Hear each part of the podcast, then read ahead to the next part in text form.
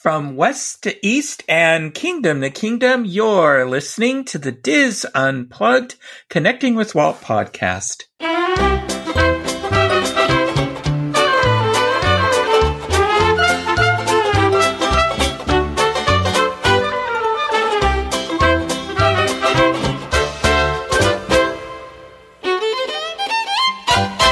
Connecting with Walt is brought to you by Dreams Unlimited Travel experts at helping you plan the perfect Disney vacation. Visit them on the web at dreamsunlimitedtravel.com. Hey there, hi there, ho there, and welcome to episode 269 of the DIS Unplugged Connecting with Walt podcast. I am your host and DIS historian Michael Bowling, and I am joined by my good friend Mary Jo Mulatto Willie. Mary Jo, welcome back to Connecting with Walt. Hey, Michael. Thank you for having me back. I always love hearing what you have to say, and I'm looking forward to learning what you're going to be telling us. Oh, it'll be fun. And I, I know you'll have a lot to contribute because we're going to be talking about one of your favorite films today. Yes. So. So, since the fall season is upon us and winter will be here in just a few months, I thought it would be nice to get in touch with nature by exploring the history of Walt Disney's 1942 film Bambi. Now, don't worry, we will cover Fantasia and Dumbo in future episodes. I know we skipped over those, but if you have not yet watched Bambi, you may want to pause and view the film since we'll be talking about events in this film.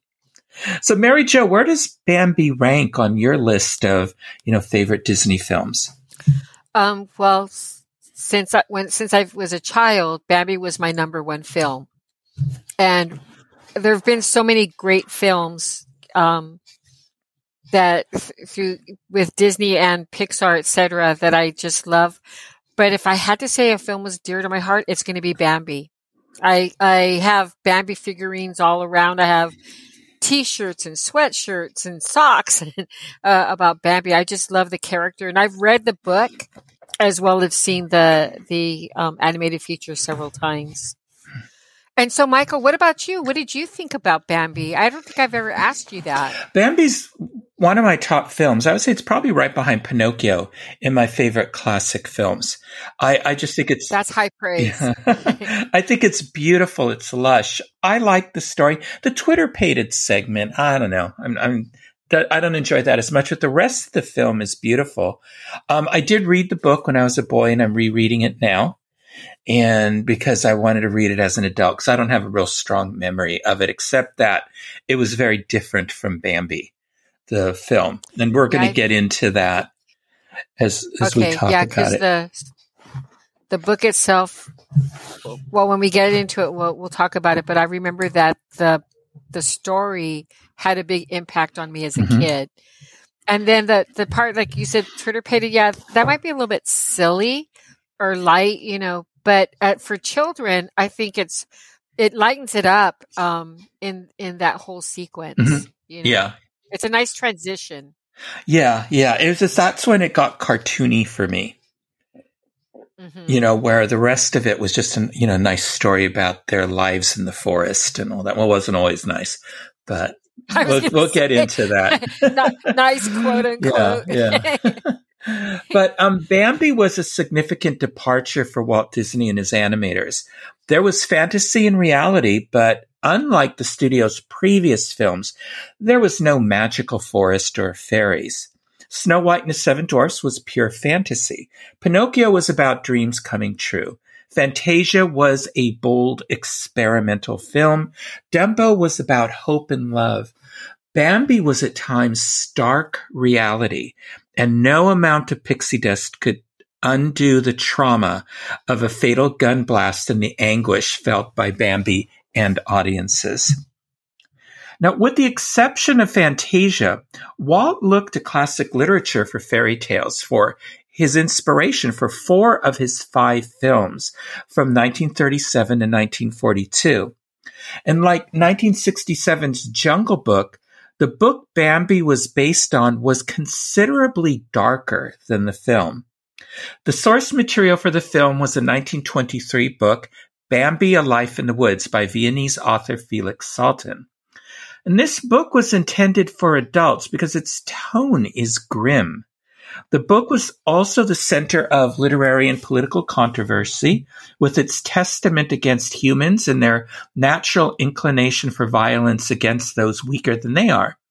It was considered to be an allegory of Jewish persecution in Europe, and in 1936 it was banned in Nazi Germany. It hardly seems to lend itself to a story about cute forest animals and their cycle of life from birth, struggle, grief, and the change of seasons. The book was seen as one of the first stories to be environmental literature, and man thought it promoted an anti, um, I should say, and many thought it promoted an anti hunting bias. There are also themes of religious thought and philosophy. In addition to Man the Hunter, Salten also wrote about the many predators who killed daily for their own survival. So Bambi, A Life in the Woods tells a story of a young buck who believed man was his friend, only to be betrayed. There are two leaves on a tree who contemplate death and the hereafter before they fall to the ground. All the animals in the story are treated with dignity as they face uncertain futures. And the book is really a collection of separate stories that enable the young fawn to learn life's lessons as he grows to be the wisest deer in the forest. I just want to interject right here because mm-hmm. the uh, where you talk about the two leaves on the tree. I think I was ten when I read Bambi, and I remember vividly the two leaves on the tree and who are just chatting and talking. And I, am not going to. Um, well, you say that you know they fall to the ground, but it's how he depicts that whole scene in the book. I highly recommend, um, just for the storytelling, that um, especially fans of Bambi, the animated feature, they read the book. It is a really, really good book. Mm-hmm. Oh, I, I agree. remember those two leaves. Yeah. When adapting the story, Walt removed all social commentary from the film. Since Walt Disney's Bambi was released, many publishers have reclassified the novel as children's literature and is now considered to be a classic. Now, most producers believe the lack of a single storyline made the book impossible for adaptation into a film. MGM filmmaker Sidney Franklin purchased the screen rights to the Bambi novel in 1933, and he immediately began working on the film and searched for the right voices. And he recorded Margaret Sullavan and Victor Jory as the voices of the last two autumn leaves and tested several well-known actors for the voice of the old prince. But Franklin felt the voices lacked the persuasion and believability of the written words. He quickly realized the live action film with an all animal cast would be too challenging to achieve. Believing that only the artistry of Disney animation could fully bring this story to life, Franklin contacted Walt in 1935 and encouraged him to make the film. Now, Walt was in the middle of work on Snow White and the Seven Dwarfs, but Walt was not just interested, he was thrilled by the possibilities. Walt later said, Franklin was one of our top producer directors in the business and the man I respected very much. He was a perfectionist. Sidney insisted that we really get the story worked out. It was Sidney who played a big part in really moving us up a step, I'd say. Those must have been some pretty interesting conversations they had, right? Because Sidney Franklin was enthusiastic about the story. I mean, if he cared enough to purchase the rights to it, right? And then mm-hmm. Walt as a visionary, I can, I just picture them, you know, marking up kind of how we saw in, um, the book about, um, where where Walt made Mary Poppins and where he talked to the Sherman brothers and they had marked the same pages. I can oh, see right. him doing that with Sidney Franklin also, just marking, you know, what parts of the story should we animate and and and tell the audience and everything. I bet you those were some pretty interesting conversations. You know, if you have the platinum edition of Bambi, the DVD. There is, it's sort of like the, the, the director's commentary, but what they've done, this is remarkable. First of all, Patrick Stewart hosts it, and this was in the middle of his, you know, Jean-Luc Picard days. Mm-hmm. They have, they, they, they had all the notes because Walt insisted in story meetings that notes be taken so that, you know, everybody could refer back to them. and um, when they were creating the film, they took all the story notes and they hired actors, one of whom sounds remarkably like Walt, sort of an older Walt, but they had actors for a lot of the key people we're going to be talking about in this series. And they act out these conversations. And then as they're talking, they show, you know, the part of the film that they're talking about. And then they'll show when they're talking about something, they show the storyboard that you're talking to. Or wow. Walt, for instance, Walt, when they were talking about Bambi and Thumper on the ice, he referred to uh, one of the Pluto shorts where Pluto's on the ice and said, you know, we could get the same kind of movement out of that. And then they, so they show the clip of that short alongside the clip of the scene on the ice. And it is wonderful. It is really like being there with Walt, his creators. And every time somebody speaks, they they sh- they share what the name is, so that you know they don't do it for Walt because it's very clear. And um, it is fantastic. I'm in the middle of watching the commentary, but it's like sitting in on all of those planning meetings if Disney so, only had a channel where we could watch stuff like this. I know, I know. Yeah, and that's the kind of stuff it's on it's on home media, but they don't share the extras on when when it's digital. I, I on Disney Plus. Maybe when when um the the movie has a a like a birthday, you know, an anniversary of, of being shown on in in the theaters. That would be so nice to, even if it was just for a short while, to share this, this, um, this, this, these clips. That, that sounds mm-hmm. fast. I don't have the platinum version, but I know I would love to see that type of a documentary.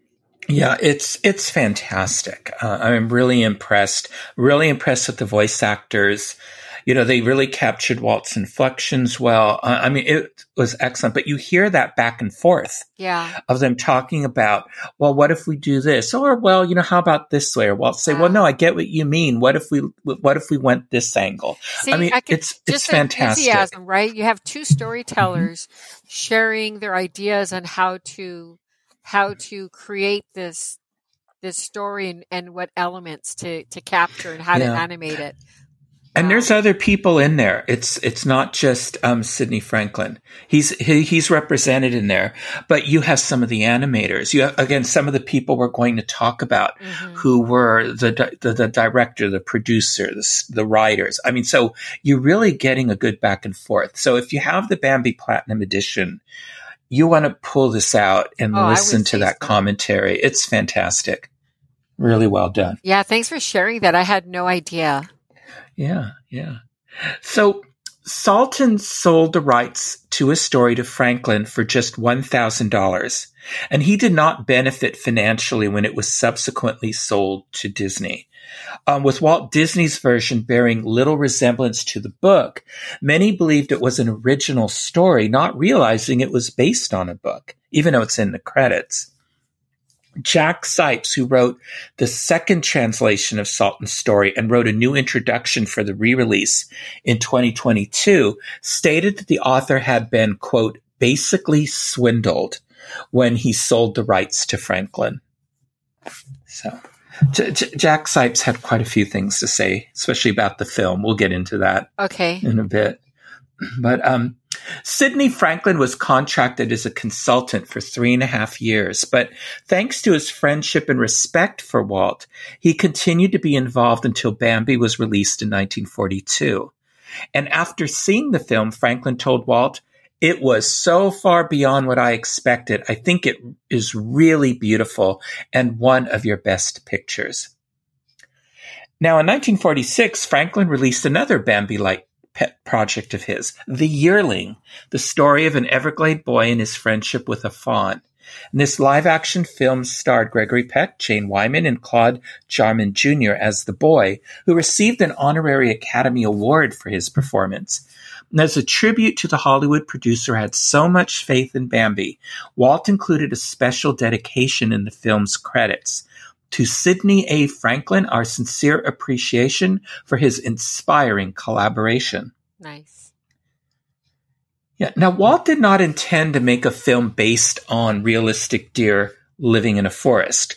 What Walt saw when he read the book were personalities. So said Walt, when I read the book, I, when I read the book, I got excited about the possibilities with animals, what we could do with them, not with doing the book the way it was.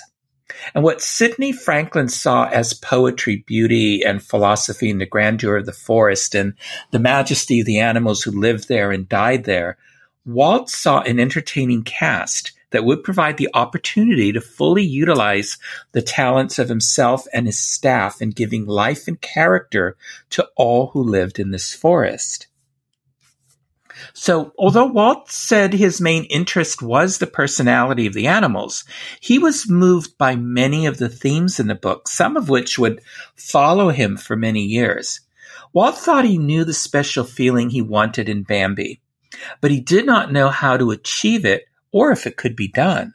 His artists, story team, and animators were unsure if their simple animation and lack of a storyline could adequately convey the story of forest creatures living in a beautiful forest, always under the constant threat of danger and death. Walt realized quite early in the film's development that man killing Bambi's mother would be the most powerful and memorable scene ever depicted in an animated film. After his team read the book, they were concerned that there was nothing they could animate and wondered if Walt understood the challenge he was facing. Snow White and the Seven Dwarfs was consuming all of Walt's time, as he was committed to ensuring his first animated feature would be better than any live action film being produced by all the other studios. Finally, in December 1936, Walt turned his attention to Bambi. In April 1937, all the contracts were completed and the rights to the story were transferred to the Walt Disney Studio.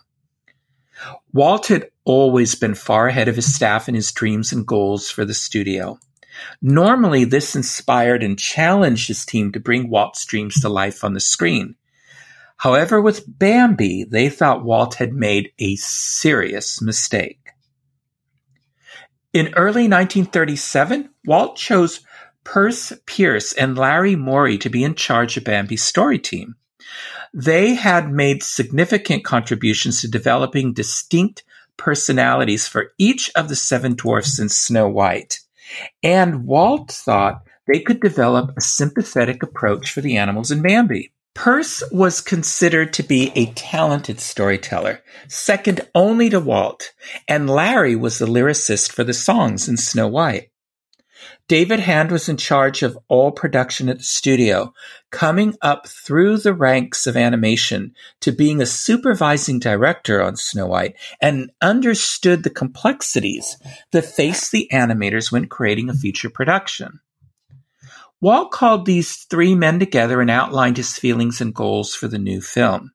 And these are the voice actors represent the all these people that I just talked about on that um, on that platinum, you know, Dis- Bambi Platinum Edition in there. I think that I, I know you're going to get into it, but I think that that um, and I don't know if you're going to talk about this in particular, but um, I think this is where you can see the value of storyboarding mm-hmm. because the the team that he selected he has a vision right walt disney's got this vision of of what he wants to portray and and probably the feeling he wants to get across and they can only share how they're they're going to illustrate it by storyboarding and then meeting with walt to go over that. Um i i can only imagine them racking their brains how they were going to do it and then as it slowly develops and then they i think then the, the, the aha moment right? And then when they move forward because they did such a good job. Mm-hmm. yeah well, Walt wanted rich personalities in the animals that would lead to a storyline. Walt didn't want any more humor in the film than there was in the book. And that humor should originate from the animals and other interesting creatures. His final instructions were, we have to get hold of our characters before we can build the story. Walt thought there was a lot of potential in a sequence with the animals talking about man, and it could be the highlight of the film.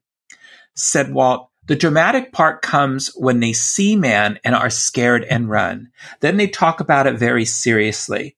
but the humor comes from the fact that they are talking about us, the way we appear to them. That sequence should be comic. In the book, it is too serious. There were two characters in the book that Walt especially liked. There was a belligerent skunk who could make anyone back down in an argument. Another of Walt's favorites was the well-mannered Mr. Hare, who was a philosopher and storyteller who had to constantly run from the fox. The storymen were looking to Walt for guidance, but Walt appeared to be troubled by the film and not sure which direction the story should go. Plus, Walt was still working on Snow White and concerned about how the public would react to the film. So the success of Walt's first animated feature was still in the future. During a September meeting, Pearce asked Walt if he still wanted Bambi to be released for Christmas 1938. Walt said, We should strive for it. It would be ideal to come out with a new feature every year. However, Bambi was not far enough along to need a full story crew, and most of the story department was now working on Pinocchio. Pinocchio was a story and film Walt knew how to make. He was still unsure of which direction to go with Bambi, so he moved Pinocchio ahead of Bambi on the schedule. Walt now started to spend more time in meetings for Bambi, and the ideas started flowing. Soon the characters included a weasel, a mole, a possum, and a spider. The skunk was becoming more important, and Walt felt he should lead the conversation about the terrible scent of man. Later, a jaybird, raccoons, beavers, an owl, and a chipmunk and squirrel comedy team joined the cast. There were other aspects of the film Walt wanted to see developed, mm. such as the beauty of the forest. Walt also liked the idea of a lullaby sung to Bambi by his mother, but he later thought the wind might have a voice and sing the song. Walt also described how he wanted to see Bambi and his mother approach the meadow. I see a pretty sunrise scene with the silhouette of the two deer. From that, we could gradually emerge into where they are going through thickets, along paths, into where the sun can streak in a little, where they would go into shadow, and where you would see nothing again but silhouette. You would hear the conversation going on all the time. He would be like a kid running behind his mother and asking questions. A month later, Walt felt it was time to share what they had accomplished with Sidney Franklin. Franklin met with Walt and his team on October 20th and stated that he believed the storymen were getting too far away from Bambi. Bambi should be the star, and we should see the story and the other characters through his eyes. And he continued to share his ideas for Bambi's personality and the relationship between Bambi and his mother. Walt appreciated Franklin's ideas and his reasoning behind his suggestions. Walt had started to realize he'd been adapting slightly more subtle versions of the same type of gags he had used in the cartoon shorts, and something more was needed for Bambi. So new dialogue was written, gags were cut, and the script was revised. On December 15th, Walt and his team met once again with Sidney Franklin, and he was pleased with what he saw and said, You have hit the spirit of the story with this. This is Bambi. There is no gag that stands out above Bambi himself. He is part of everything. Walt said they needed to portray the forest as more menacing, and Franklin responded, it should be done with action, not with words. You must develop that feeling of danger. It should be done with business and not by talking about it so much. Now, Felix Salten had written a scene in the book of a dog who chases the fox to exhaustion, then kills him. Walt saw this scene as a pack of hunting dogs snarling and lunging after Faline, Bambi's mate. Walt wanted to explore other opportunities for drama, but then said, I think the audience expects to see the fantasy in this. There is a chance for some beautiful stuff with these changing seasons. I would like to see during the winter sequence a little musical sequence with the crystal formations of snow. We could get some beautiful shapes of trees covered with snow, the sun streaming through and the snow falling off. Then after Bambi's mother is shot, the blizzard comes up and he is all alone in the worst part of winter. Walt also described the forest fire scene. I see a marvelous scene after the forest fire. We will fade out on the fire and fade in on the following morning with all the charred tree trunks silhouetted like crosses against the morning sky. It is a very desolate scene, devastated. We see silhouettes of Bambi and the old stag coming through the fog and smoke. The stag brings Bambi to the place where man is and le- then leaves him. We see the stag going over the hill and Bambi left alone. The book ends with an older and wiser Bambi chastising two fawns who are crying for their mother. Franklin suggested a different ending for the film. I think it would be beautiful here if instead of just having Bambi meet the two little deer wailing in the forest, we repeated the circumstances of Bambi's own birth. You can get a magnificent effect with the wind and same choral effect used in the opening episode. Then come up to a long shot of Bambi standing on the hill alone, a full screen silhouette. Walt thought this ending was much stronger and completed the cycle of the animals' lives in the forest. Now that there was agreement on the direction of the story, Walt began focusing on structure, continuity, and the beauty and drama in this story of the forest. However, there was still a problem as to how to make deer into compelling stars of a film. It was going to take more than personality, humor, and relationships to turn Bambi into a successful film. But they had a plan for the film with a beginning and an ending with an exciting climax and heartwarming scenes in between. 1937 ended on a high note for Walt in the studio. Snow White and the Seven Dwarfs was released on December 21st and was an incredible success. On premiere night, the animated cartoon jumped from the lowest billing on the movie program to the most popular and loved film of the year. Walt and his team were overjoyed with the success and believed they could animate any story. The success of Snow White allowed Walt to pay off the studio loans and bills, buy land for the new studio, start hiring more employees, and get serious on Pinocchio and Bambi. Until this time, Bambi had just been story outlines and meetings. Now whole rooms are filled with drawings, research, film, photographs, and lots of notes. When creating Snow White, the artists and animators had some experience with animating deer and other forest creatures. However, these lacked realism Walt wanted for Bambi. As animator Eric Larson would comment years later, the deer in Snow White look like sacks of flour. To assist his artists in creating convincing woodland creatures, Walt not only brought in live animals to the Disney studio for the Bambi animators to study, he also assigned artist and photographer, photographer Maurice Jake Day in 1938 to take photos of the Maine woods throughout the seasons for reference and inspiration. In the novel, Bambi was a roe deer who lived in a European forest, but roe deer don't live in North America. So Walt decided to use a mule deer from Arrowhead, California as a model for Bambi. Jake Day disagreed with Walt's decision. To get the deer right and the right forests, Disney would have to go to Maine, he said, and find a white-tailed deer. Walt challenged him to prove his point. So Jake Day returned to his Maine home, which his family had owned since 1798. Day took his camera, his backpack, and his friend Lester Hall to the Mount Katahdin region, and they spent months shooting more than a thousand photos of the forest environment. Now, Walt had given Day a list of things he wanted photographed. The list included hazelnuts, marsh grass, oak leaves, pine cones, birch bark, low bush and high bush blueberries, red maple and speckled adler trees, alder trees.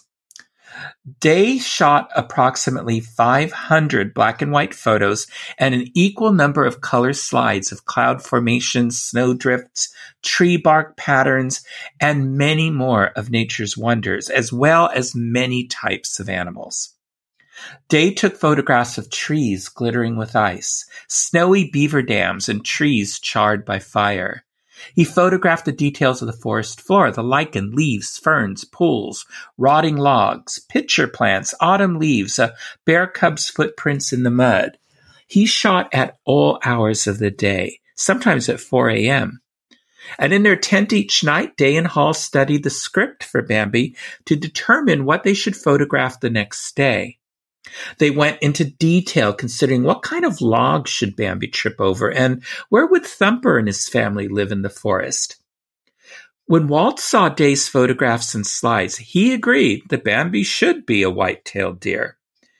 And all of this film would inspire Walt to create his true life adventure series, for which he commissioned nature photographers to take pictures of animals in the wild. Realizing that an animated film focusing on animals required a new level of realism and visual poetry, Walt used innovative techniques to ensure his animators were up to speed. He arranged for Italian artist Rico Lebrun to teach classes on the physiology and movement of animals at the studio. Animators visited Los Angeles Zoo to study their subjects up close and to draw animals from memory and their imagination. Bernard Garbutt organized these field trips, lectured, gave drawing lessons, and taught them about the real animal world. Garbutt, whose nickname was Garby, could draw any animal at any age in any position, and he set the standard for the Disney artists. Walt also set up a small zoo with fawns, rabbits, ducks, owls, and skunks at the studio. Jake Day helped arrange for two four-month-old Maine fawns to model Bambi and his sweetheart Faline. The fawns took a four-day train ride from Maine to Hollywood. For hmm. nine months, the Disney artists sat in a circle around the real Bambi and Faline and sketched them as they lost their spots and grew into adulthood.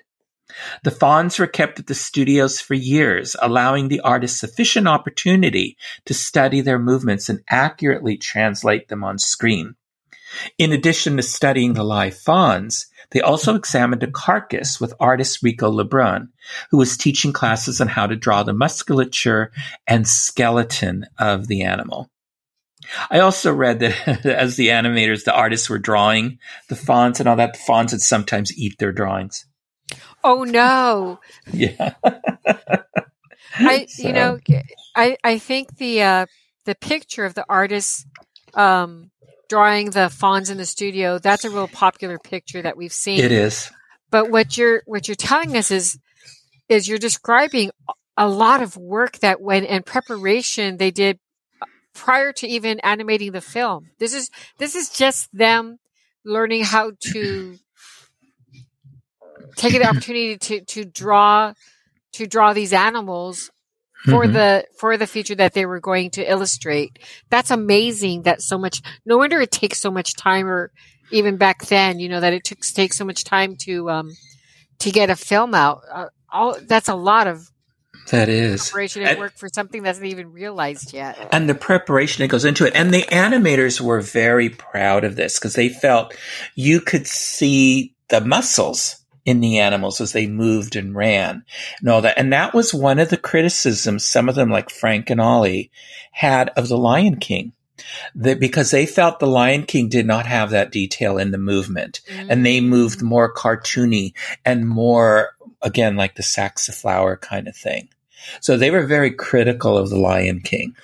But but for good reason because mm-hmm. they lived through this, right? Right. Wow. Yeah. Now, research trips were common for the studios, allowing the animators to experience the real life environments they were trying to create on screen. For Bambi, concept artist Gustaf Tenggren, and he had worked on Snow White and Pinocchio as well. He spent several weeks in Yosemite and Sequoia National Parks studying the forest. More photos and even motion picture film was shot by other photographers throughout California, Oregon, and Washington. Garby believed that Bambi called for realistic drawings with no humanizing of the deer, and that is what everyone expected for the film. But that would change when Marc Davis was hired, who had an interest in drawing animals. Whilst living in San Francisco, Davis would take the streetcar out to Fleischhacker's Zoo, it's called San Francisco Zoo today, to draw real animals. He would then spend hours at the library studying comparative animal anatomy. He believed there was more to drawing an animal than making it look externally real. The animal's thoughts were as important as how it moved, and both were critical in its basic design. All of this made Davis more experienced at drawing deer for animation than the other artists at the studio. Hmm. Now, Davis looked for ways to make the whole figure show personality, acting, and human attitudes. His deer still look like deer, but they could be seen as having human thoughts and feelings. For example, Faline was a bit flirtatious, spirited, and playful, with a twinkle in her eye. As a result of Davis's work, everyone realized the possibility of a film with deer, who were sympathetic main characters. And this was the first major breakthrough in developing the film. And it's probably when I talked about um, the person that you know when he translated the film uh, translated the movie the second version of the book was very critical of this change in from the from the book so um, he I can only he imagine called, that discussion, right? Yeah, he well he called the Disney film inane. oh, so so in in his 2022 um, introduction to Bambi: Life of a Deer, See, I don't, I don't see it as that, but I, I think the, I mean, th- this is groundbreaking what they mm-hmm. were doing, and, and oh, absolutely, right. So it's, I mean, they already had the cartoony figures like Pluto and and other um, their characters and their facial features, but this is portraying emotion on a more realistic mm-hmm. um, animal in a more realistic story not not just a cartoon. Right, exactly. And and, and Jack Zipes hated the ending with um you know, with Bambi marrying Faline and having babies and all this stuff. He it, it cause he just despised it. Really? And now Walt and his team were working with the original translation. And some people felt that translation was a bit flawed in that it didn't carry, they didn't translate the nuances from the, um, you know, from Felix original, Felix Salten's original words to wow. that translation. And that's why it was retranslated years later by Jack Zipes. Yeah. See, I didn't realize it had been translated in, in two ways. I just, you know, I just know it as the book Bambi and, and yeah, everything that's, that's in it. But man, it, I really want to see the film again with which just with you haven't even finished talking about the movie and I already want to watch it to see to look for these these nuances and, and what the artists were doing um, for the for the characters. Mm-hmm. Yeah, I after I wrote this, you know, wrote this episode, I watched the film and I was just watching mainly the movements of the animals mm-hmm. to see how they move because they put so much into that, into learning how they moved and their right. body structure and all that. It's so impressive. It really yeah, is. And I think I think this is a really good example of why when um especially our generation, hear the word Disney th- that we expect excellence, right? Because mm-hmm. they're groundbreaking and quality work in all regards. Mm-hmm. I agree. I agree with you. Now, after Snow White, Walt continued learning about music and how it could be a powerful part of any film. And that is where we'll continue our story next time. It's already playing in my mind. I've listened to the soundtrack several times as I was writing this. So, yeah. it is a beautiful soundtrack. Oh my gosh, so. yes. Mm-hmm. But now it's time for this week in Disney history.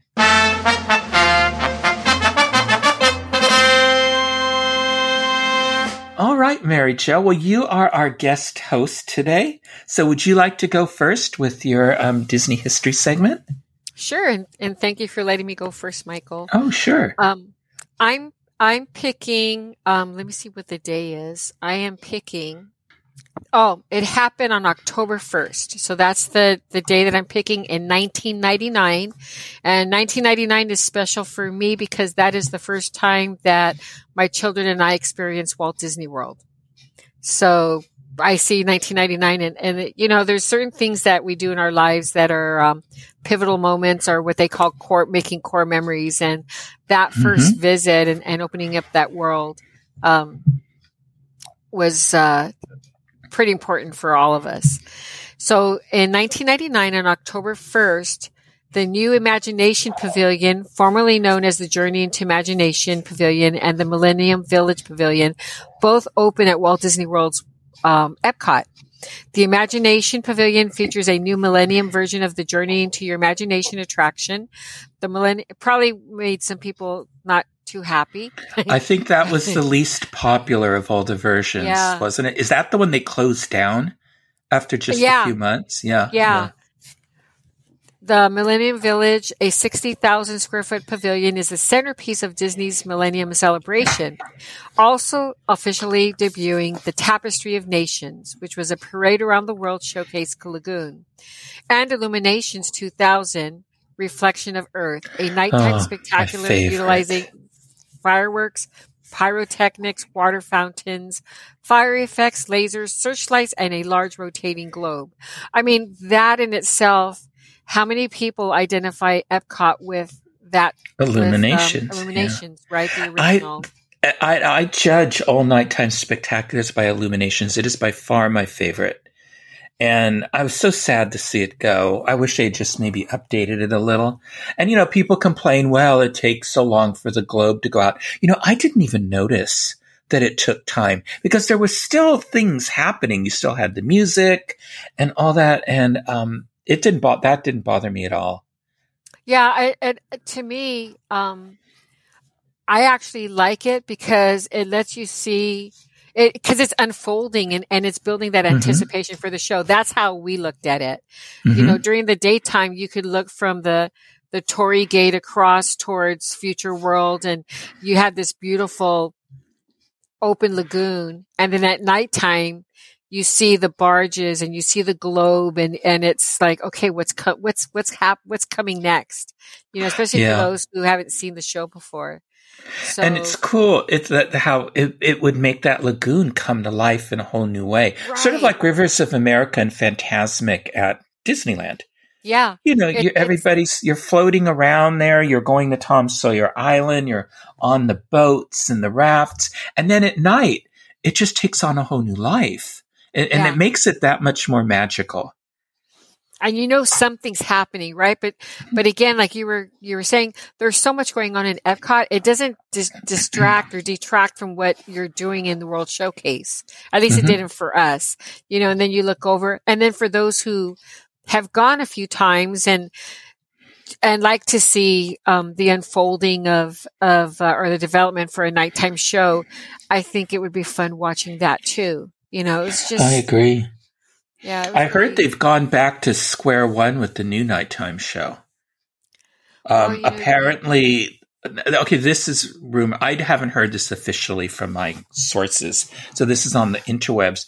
Apparently, Disney was very unhappy with the soundtrack when they heard it and they said, uh, go back to composing. Wow.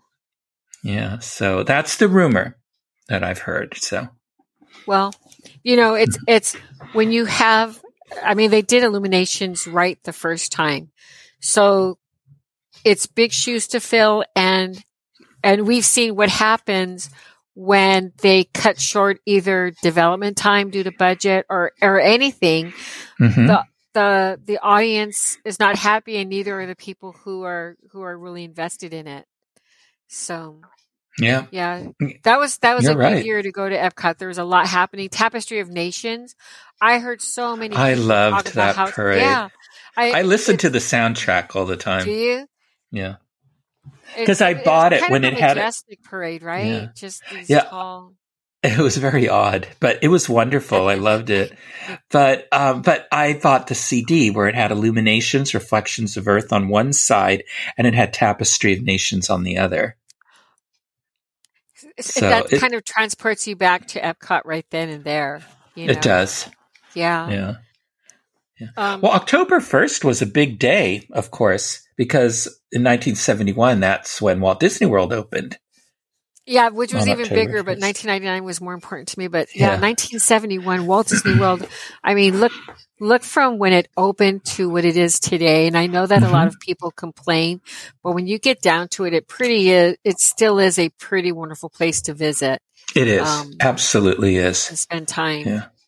Yeah. And another thing about 1999 October 1st, it marks mm-hmm. that now something that you tell me if it was short lived or not it marks the start to official Disney pin trading in Walt Disney World and Disneyland. That's been on for a while, didn't it? I mean, they're still selling pins, and I still see people oh, no, doing pin trading. Yeah, I'm teasing. Oh, oh it's, okay. It's so big. I have, I have, I laugh at myself because I will buy a pin. And I go, it's going to go in a box. But me too. me too. I mean, yeah. Because I was never in the pin trading. I always forget to bring the pins that I do have for trading when I go to Walt Disney World. But like, like, you know, when I went to Mickey's um, very merry, scary Halloween party, whatever it's called, um, I, I bought the event pins.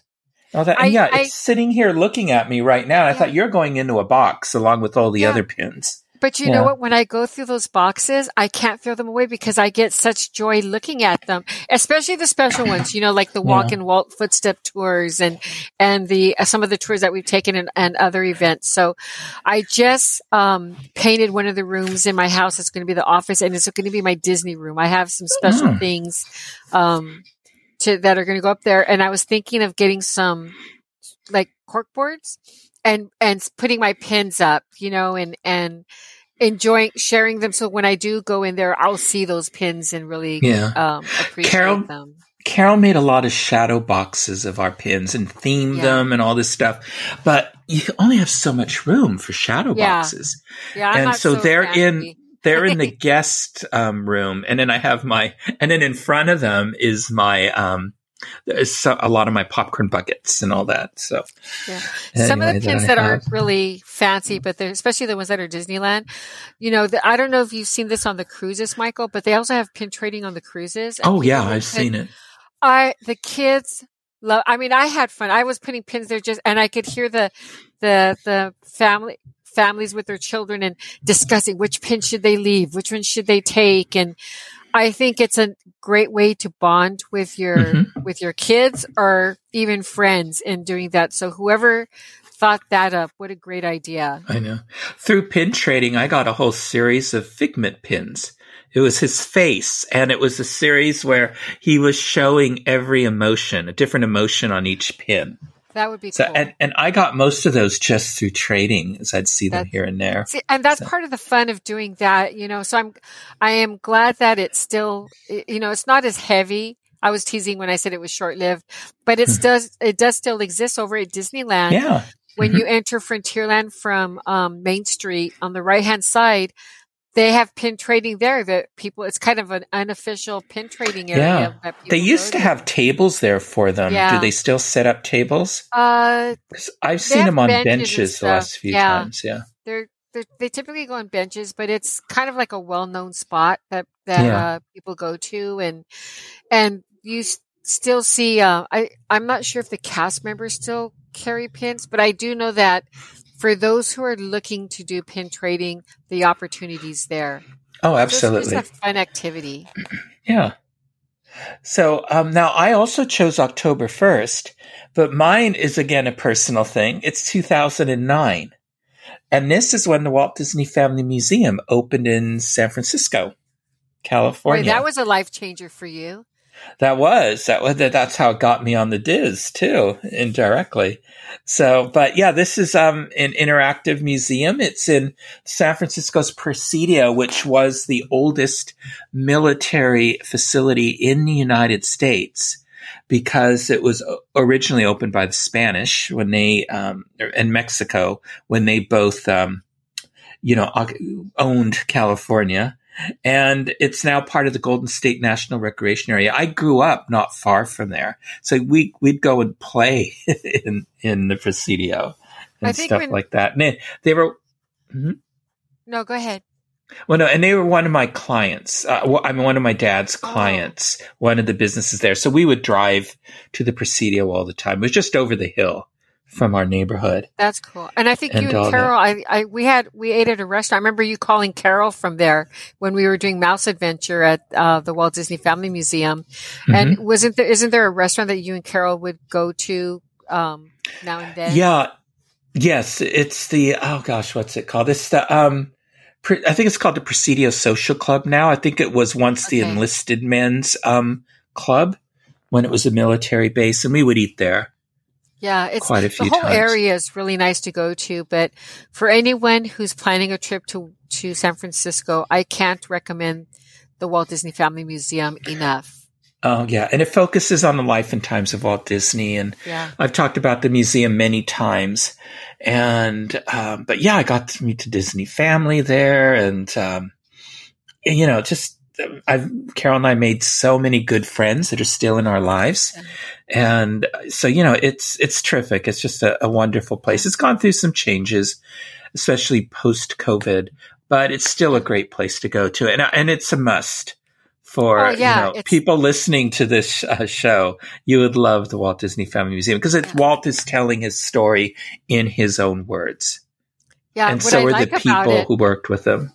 It's it's it's a museum that you you kind of follow a a, a path, like a natural mm-hmm. path through it, and each room unveils a new component of Walt's life and and kind of what shaped him and what he shaped for the rest of us in these rooms that they're just fascinating to go through and they even have they have events on the weekend right there's, there's oh yeah talks and mm-hmm. presentations mm-hmm. and all i'm going to one this weekend what what are you going to go see uh, Kim Irvine oh is going to be talking. Yeah, yeah. Will so. she have a like a ball around her head? You know. I don't know. It is that season. I know, I know. I don't have my ticket in front of me to see what she's talking about, but I just saw Kim Irvine, and they have a couple really good ones coming up in October. Like when I get back from my cruise, the very next day, they're doing a whole thing on the um, making of uh, the Nightmare Before Christmas.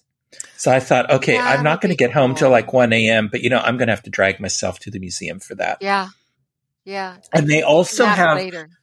They're, and they're starting to have members only um, events, talks as well, which they're, they're bringing back. So if you're a member, there's even more things you can go to.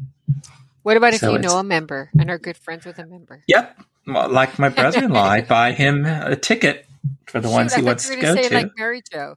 What happened? Well, Mary Jo, if you would, no, oh, let me know. let me know when you're up here. that would be I wonder if I'll ever do another mouse adventure at the museum. Oh, the, the, they're, I they they've done two, right? So maybe. Yeah, I think. And you and I've they, been in both. Yeah. Yeah, we were in the top. I hope they do. Percent. yes, yes. I didn't even bother the second time to look. No, but it, it's see. just it's just a funny it's just a fun event, and uh-huh. again, uh-huh. it, it, lets you look at different um, aspects of the museum that you didn't even, you know, yeah. um, think to look at before. There's just so oh, much. absolutely! There. I'm glad they're bringing it back to the park. So I'm going to do it again in the park. I didn't like the ones in the box so much. You, you had to be in the same room with people yeah, to do that. You had to. So it was yeah, really tough. that out. Yeah. Yes. anyway, but I'd like to do it in the park again. Yeah. That would be fun. Well, so. it'll be they I think they've done at least one this year, maybe 2 mm-hmm. So springtime is usually when they hit Disneyland again. We'll have to yeah. keep that open and see if you can come up. Yeah, yeah. See it. So speaking of Disneyland, have you been there recently, Mary Jo? What any updates for us? Share any experiences? Um, not most recently, but I am going on the first. So this this Sunday, I'm going to be there at Disneyland. Okay. And going again on the 21st. Um, our friend Dina and some other friends are going to be there in the park. So mm-hmm. I definitely want to, you know, a good friend of ours often says that uh, Disneyland is more magical when it's shared. You know, so uh-huh. that's always good. But I'm really well, looking forward. Disneyland at Halloween is beautiful, right? So yes, yes. I, Second really only to Christmas. Yeah, I, I mm-hmm. totally agree with you. Yeah. You know, I saw Dina not long ago. Some friends and I were going to the Palace of the Legion of Honor, which is in the neighborhood I grew up in. Right. Uh, you, you have Ocean Beach, the Pacific Ocean on one side, and then you have the bay on another. Well, really the Golden Gate, it's outside the bay. And then we have Golden Gate Park on the other. So and and so this little neighborhood is sort of squished in there, and um, and that's where I grew up. But they have a gorgeous museum, the Palace of the Legion of Honor, and they had a they have an exhibit on the Tudors, and uh, oh. so. And, and Dina was there. Dina was really? going. She was there. I didn't see her husband, but she was there. She was, um, cause her husband is a, I don't know if I'm, I should have asked Dina if I should share this, but he's a professional baseball player, and they were playing at um, whatever our park is called. Now I still call it Pac Bell Park, but it's had like three names since then. Might be AT and T Park, and so um, so he was playing there, and then she was there with someone else. Yeah, she was at the Tudor Museum. We had I'd seen her at the DIS event, and we at Disneyland, and we realized we were going to be in the same place at the same time, so we met up just briefly. Oh, that's cool. Yeah, it yeah. was great to see her. I hadn't seen her in a long time. Yeah, she's always so. fun. We're we're kind of Disney movie buddies. So whenever a mm-hmm. Marvel movie comes out or or any, any Disney, like we'll we'll probably go. Well, we'll see Wish together when that comes out, and the Marvels. We'll see that when it comes out. So yeah, it's fun. Yeah. Anyway, so that's it. Those, those are reminiscing, but um, yeah, we're interested in hearing what what's going on at Disneyland after you visit. I won't be down there till December um, again, okay, unless something comes up. Down, First so. weekend, first weekend okay. in December oh, right. when I'm always that's there. Your, that's your tradition. Okay. Mm-hmm. Yeah, I almost, I, you know what? I was all summer long. I said I am not going to renew my annual pass. So I've got the, I've got the highest one. So I and I, me too. All, all summer I was like, I'm not going to renew. You know, blah blah blah. And then the day came by, and I was like, I, I have to renew. me too. It was the same thing for my Walt Disney World pass too. I renewed it, and yeah. uh, but I think I'm going to go there more next year because I want to bring my granddaughter when she's on summer break, and so I'm going to take like a over a week and um, go there. I just have to coordinate with you know mom and dad. Oh yeah, and, and all that. But I want to go to so. I, I want to go to Disneyland a little more too this coming year. Yeah. That's my goal. So well, there's well, a lot use, going on mm-hmm. with it. So sorry about oh, that. Oh yeah, there is. No, that's okay. So. Well, I used several resources for this episode, including a book, Walt Disney's Bambi, the story and the film by Ollie Johnston and Frank Thomas. Some articles and websites I, I referred to. How Bambi Changed Disney's Animation by Matt Millikan. Bambi by John Wills. It was a film essay. 10 Facts from Walt Disney's Bambi by Jim Fanning for D23. Consider the Source, Bambi. Um, that was at the Walt Disney Family Museum. To discover the real Bambi, Walt Disney goes to Maine, and that's by the New England Historical Society. And The Untold Truth of Bambi for by Sarah Buttery for Looper. So, uh, and Craig always puts links to these in, in the show notes. So, Mary Jo, until next time, how can our listeners connect with you? Um, the best way to get hold of me is probably I'm I'm I'm a dinosaur. I still use Facebook, so mm-hmm. um, I really don't do Twitter, and and I'm not much really on Instagram. But anybody can catch me as Mary Jo Mulatto Willie on Facebook or on the DIS boards. You'll see me on different boards, um, going through them, or so you can always message me on the boards. And I'm okay. Mary Jo MW on the boards. Excellent. I'm but sorry. Send- I'm sorry. No, I'm mm-hmm. webmaster mm-hmm. Mary Jo on the board. Sorry about oh, that. Oh, okay. No, that's fine. so you can send me messages at Michael Bowling at DisneyInfo.com. Twitter, I'm at mbowling121. Facebook, Michael Bowling dash connecting with Walt. Instagram, Michael Bowling the DIS. And you can connect with me and Craig and all of our guest hosts, including Mary Jo, on Twitter at Connecting Walt. If you'd like to listen to more shows on the history of Walt Disney, his studio, his Imagineers, and Disneyland, check out our Disneyland podcast archives for my Disney history episodes on the link Craig includes in our show notes or disneyplug.com.